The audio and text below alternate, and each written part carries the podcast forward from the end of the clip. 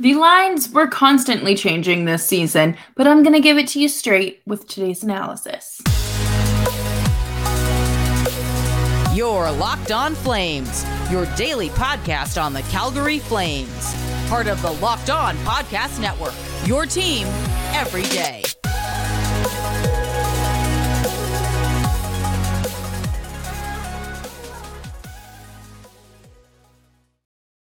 Hello, everyone, and welcome to today's episode of Locked On Flames. As always, I'm your host, Jess Belmosto, and I'm so happy to be here with you today.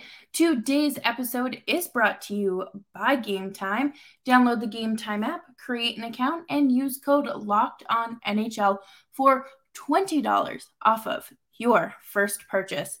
Today, we are running through the uh, it's not the second line. It is a line of players that were once assembled together at some point. Uh, so we're going to talk about Kadri's first year in Calgary, Nick Ritchie being traded, and Dillon Dube's phenomenal breakout season. But before we do that, please remember to subscribe to Locked On Flames for free on YouTube and wherever you listen to your podcasts to get the latest episode as soon as it is available. We're here for you, your team, every day like I said, we're switching up the evals a little bit. If you listened to the first episode, or I guess the episode where I did the first lines, it was very easy to kind of navigate that line. But I feel like it, things were just constantly changing, and it, it like I can't go through it and evaluate nine players that played on the second line throughout the season. So we're just going to kind of run through the list of uh, forwards, then defensemen, and then goaltending because it's just it's so much easier to do it that way than try to uh, piece together episodes based on blender line. Let's talk about Nazem Kadri. Nazem Kadri was a free agent acquisition and it was a big one. He was a big big free agent signing, not only because of his career year in Colorado and just winning the cup, but also the, the money. The money was a lot. It's it's not it's not a cheap deal. In fact, it is I seven seven for seven. Uh seven by seven rather. Sorry. But um yeah, this was a big acquisition. And this is the thing. You are always going to overpay uh during free agency. And that's just that's life. You know, that is the name of the game. And this felt like the perfect fit for Kadri um, because it added that one two punch uh, with with the depth. Another center that could produce and make solid plays and execute them and knew what it took or knew what it takes to win. So he could bring that experience and quite literally just like the perfect guy for Daryl Sutter's system. And I remember all summer long. Everyone was like, he already signed with the Islanders. That's why we haven't heard anything about it. Never happened. He signed with Calgary. And, you know, I think that the expectation was high, but no one truly had this expectation of him remaining a point per game player, especially with him coming off the Stanley Cup. Uh, that's a very long summer, short off season, and he had an injury. So, I think he said at one point he couldn't even tie his own skate from how swollen his thumb was. So, you know, obviously coming into this a little bit banged up, and there, there was just so much hope for him coming into Calgary. The stars felt like they were finally aligning, and the pain and the loss of Matthew Tkachuk and Johnny Gaudreau leaving wouldn't be as felt wouldn't be so heavily felt in the offense. And I do have to say, nothing aligned that way. Newsflash, in case you were in a coma and this is the first Flames news you are consuming since waking up, nothing worked out the way any of us thought or expected it to. It wasn't anyone's, like one particular person's fault. It was kind of, you know, the puzzle pieces, right? But he had 24 goals and 13 of those coming at five on five. So, I again, I'm not bothered by the production. This he had he didn't really he had four less goals than he did again uh than his year or previous year in Colorado. So it's not like there was such a significant drop off like with Huberdeau where you're just like, oh my God, what are we doing? Is this the right move? Is this contract what we wanted? Are we sure we should be doing this? What does concern me is the streakiness. I think he had four or five goals over the last 30 some odd games, and that that's not good. You know, the only person that was consistent in goal scoring this season, it felt like, was Tyler Toffoli. You knew that when he had the puck on his stick, he was either hitting the net or hitting the back of the, the post. And Kadri's shooting percentage was also down um, a considerable amount as well. He it was uh, 14% in his season with Colorado, and it was down to I believe a 9% this season. And, you know, you, you can't score goals if you're not shooting the puck. And we know that the Flames are just a team that constantly shoot, shoot, shoot, shoot, shoot. So it's, you want to see more execution of the goals of the shooting. It's, you know, breaking it down like that, it makes it sound so obvious. And I never want y'all to think like, I'm dumbing things down to a point where, um, you know, like I, I think you're dumb. No, this is just the nature of the game. You have to do the obvious things to get those results, to see success. And like, you're not going to see success in players when you're putting, especially like faster players, you're not going to see success by putting a slow old man on their line. And I feel like that happened with Kadri with Lucic being on the line. And at one point, Huberdeau was on that line as well, and Huberdeau was on his off wing. You're not setting your center up for success when you do it that way. You're not really giving him much to work with. And again, things just have to change. This this is the common theme, the reoccurring theme. Things have to change. You cannot go into next season with bare minimum changes and say, "Oh, this is great you know, we're going to run it back. We're going to do whatever we need to do. And that's that. But coming up next, we are going to talk about something slightly more positive because Dillon Dube had himself one heck of a year and it deserves to be celebrated.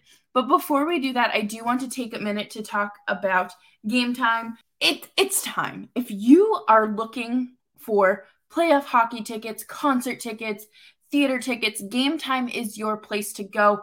Buying tickets to your favorite events shouldn't have to be stressful. With Gametime, it's the fastest and easiest way to buy tickets for all sports, music, comedy, and theater near you. With killer deals on last minute tickets and their best price guarantee, so you can stop stressing over tickets and start getting hyped for all of the fun you'll have. I will be using Gametime when I uh, buy Taylor Swift tickets. Again, we're, we're running it back. We are doing, we did Vegas, we did, uh, we're doing Boston. Let's figure out somewhere else to go, right? And with flash deals and last minute tickets, Gametime will get me there and they will get you there. So snag the tickets without the stress thanks to Gametime. Download Gametime uh, on the App Store today and create an account and use code Locked On NHL for $20 off your first purchase.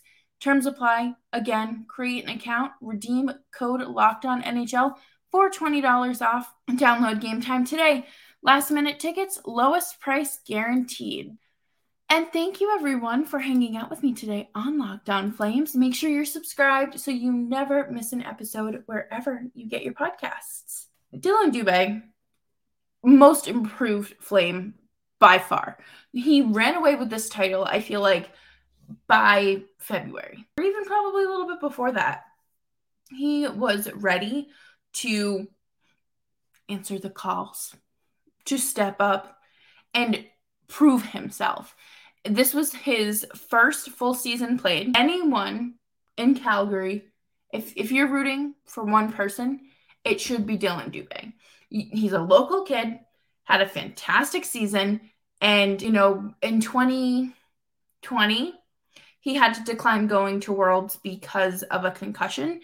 And could he receive an invite this year? I'm not entirely sure um, if he confirmed it or not in his with the media interview. But um, if oh, he established himself wherever he needed to be in that lineup. He was just ping pong balling all around and he answered the call every single time.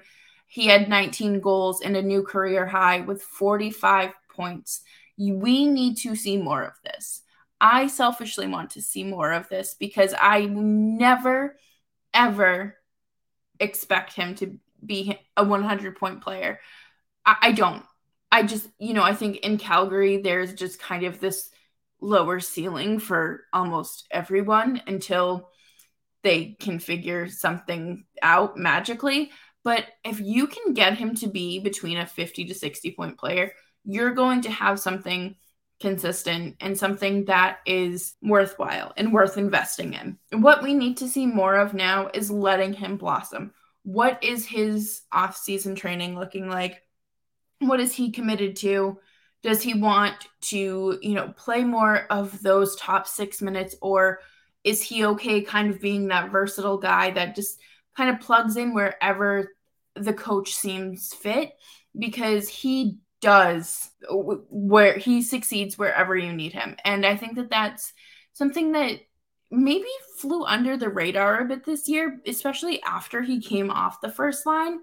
He he did uh, jump to or slide to, I guess, fourth line because he was struggling with productivity and just not producing at that top line level and the where he needed to be and there were quote unquote better options for that that spot. And you know he he took that personally and made it his job to go out there and score and make his presence felt on the ice. And i want to see more of this. I want to see not just from him but from every player in calgary. Him and mangiapane kind of came up together at the same time and I, they they have a fun uh, friendly relationship and there was actually a really nice interview done i believe by the flames uh, website about how they go back and forth and how they're just so competitive with each other but it's not in like this i'm coming for your job kind of way. It's like a competitiveness so you make each other better and I think that that's great to see. I think that every player really needs to have more of this grit and tenacity that Dillon Dube has. Dube goes out there every night and does what he needs to do. He isn't someone that falls behind uh, and just stays there. He find, you know, he'll he a coach does something to hold him accountable and he he's okay, oh my god, he's woken back up. That is not always something you see. Sometimes players just get comfortable and then they slip and they stay there because it took too much work to stay at that level. And if a player doesn't want to stay at that level and there's someone else who can perform whatever, I think that, you know, the expectations were shattered for Dube this year. I think that he, I, I, I don't know. I, I don't know if he was having his mini wheats for breakfast or what it was, but you know, he looked better. He looked like a stronger skater. He looked, uh, not that he's like beefy or bulky, but he looked like he had put on a little bit of muscle and he was still able to move at a decent speed. So I want to see him continue to step up in these, you know, into these roles that he can clearly participate in. It's not this wild fantasy to say, yeah, Dillon Dube can like slot in on that first line for like five games while you know Huberdeau slot slides down to take over because so and so is out or we're we're switching things up. Dube is someone that again can plug and play. You can put him anywhere, and I think that that is just such. It's one of those intangibles in hockey that you know you don't there's no there's no chart. I can't quantify this. I can't put it into numbers. But i can tell you that if this kid is asked to go play on the first line at the start of the game and he has to move down to the third line because you know we're switching things up to kind of cycle the offense he, he does it and he does it well.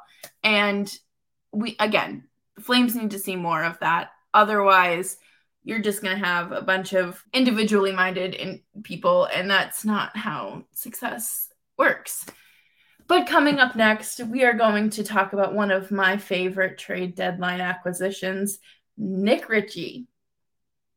And thank you, everyone, so much for hanging out with me today on today's episode of Locked On Flames. You can follow me on Twitter at Jess Belmosto, and we can always talk about this off season or whatever you want.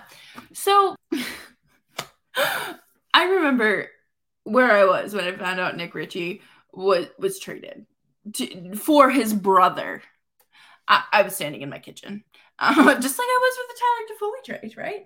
I'm, I'm always in my kitchen doing something, minding my own business, right? But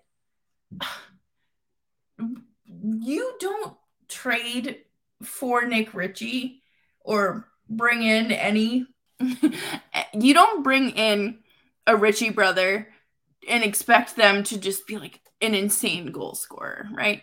Nick Ritchie, I will say, did have a great run in uh, Toronto where he was just rejuvenated, brought back to life after his time in Boston. but swapping Brett and Nick Ritchie was so funny because to me, Nick Ritchie is just like a slightly more expensive version of Brett Ritchie. Um, he's just he's there. He is there to take up space. He is there to be in front of the net and have a solid net front presence. He scored 13 goals this year, and four of those came on the power play. You have to just kind of accept that these are what these players are. They're brought in to, you know, maybe add something to a special teams unit to just fill a slot if he's scratched, he's scratched. It's not the end of the world, but I don't think I don't think Nick Ritchie was like a problem this season. I, I don't think he was the reason the Flames lost and uh, were eliminated from playoff contention. I mean, like, yes, he didn't score in the shootout, but it was player mismanagement. And, you know, I don't think he's going to say, like, yeah, like the coach shouldn't have put me out there when the coach quite literally said, yeah, like, you know, it doesn't matter if it's this person or Nick Ritchie, like, you, you're just out there. And yes, that's true, but I don't know if Nick Ritchie should be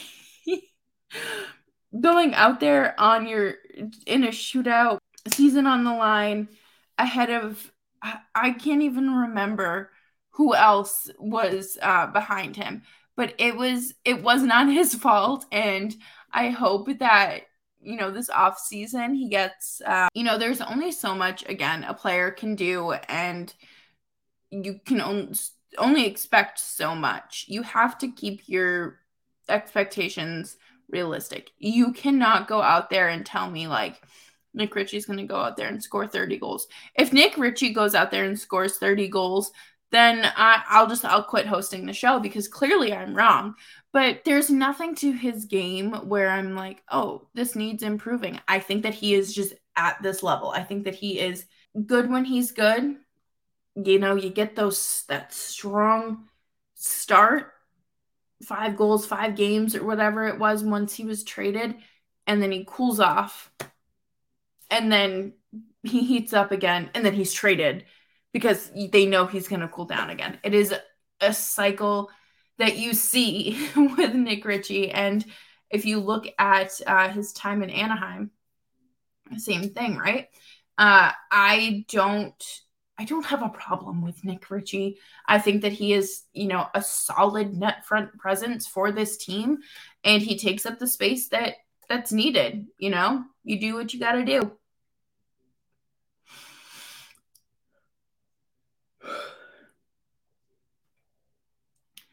But thank you, everyone, for hanging out with me today on Locked On Flames. We will continue analyzing this forward group as we roll into the month of May. And we are 20 minutes from puck drop in game seven of the Panthers and Bruins. So if you don't get an episode tomorrow, I'm just kidding. I'm just kidding. There will be an episode tomorrow, regardless of how my Bruins do. Uh, every time Matthew Tkachuk does something, I'm like, if only Brad Treliving had, had locked him back up, locked him up back in 2018. He wanted to sign that long term deal, but destiny wasn't calling. So Thank you, everyone, for hanging out with me today on Locked On Flames. As always, I'm your host, Jess Belmosto, and Nick will be joining us later this week. You can follow me on Twitter on the screen at Jess Belmosto. Make sure you are following Locked On Flames wherever you get your podcasts, free on YouTube. Come talk to me. Who was who who was your standout uh, forward this year on the Flames? Because there there might have been two more that I think I can think of, but I will see you all tomorrow. Have a great rest of your weekend and go Flames.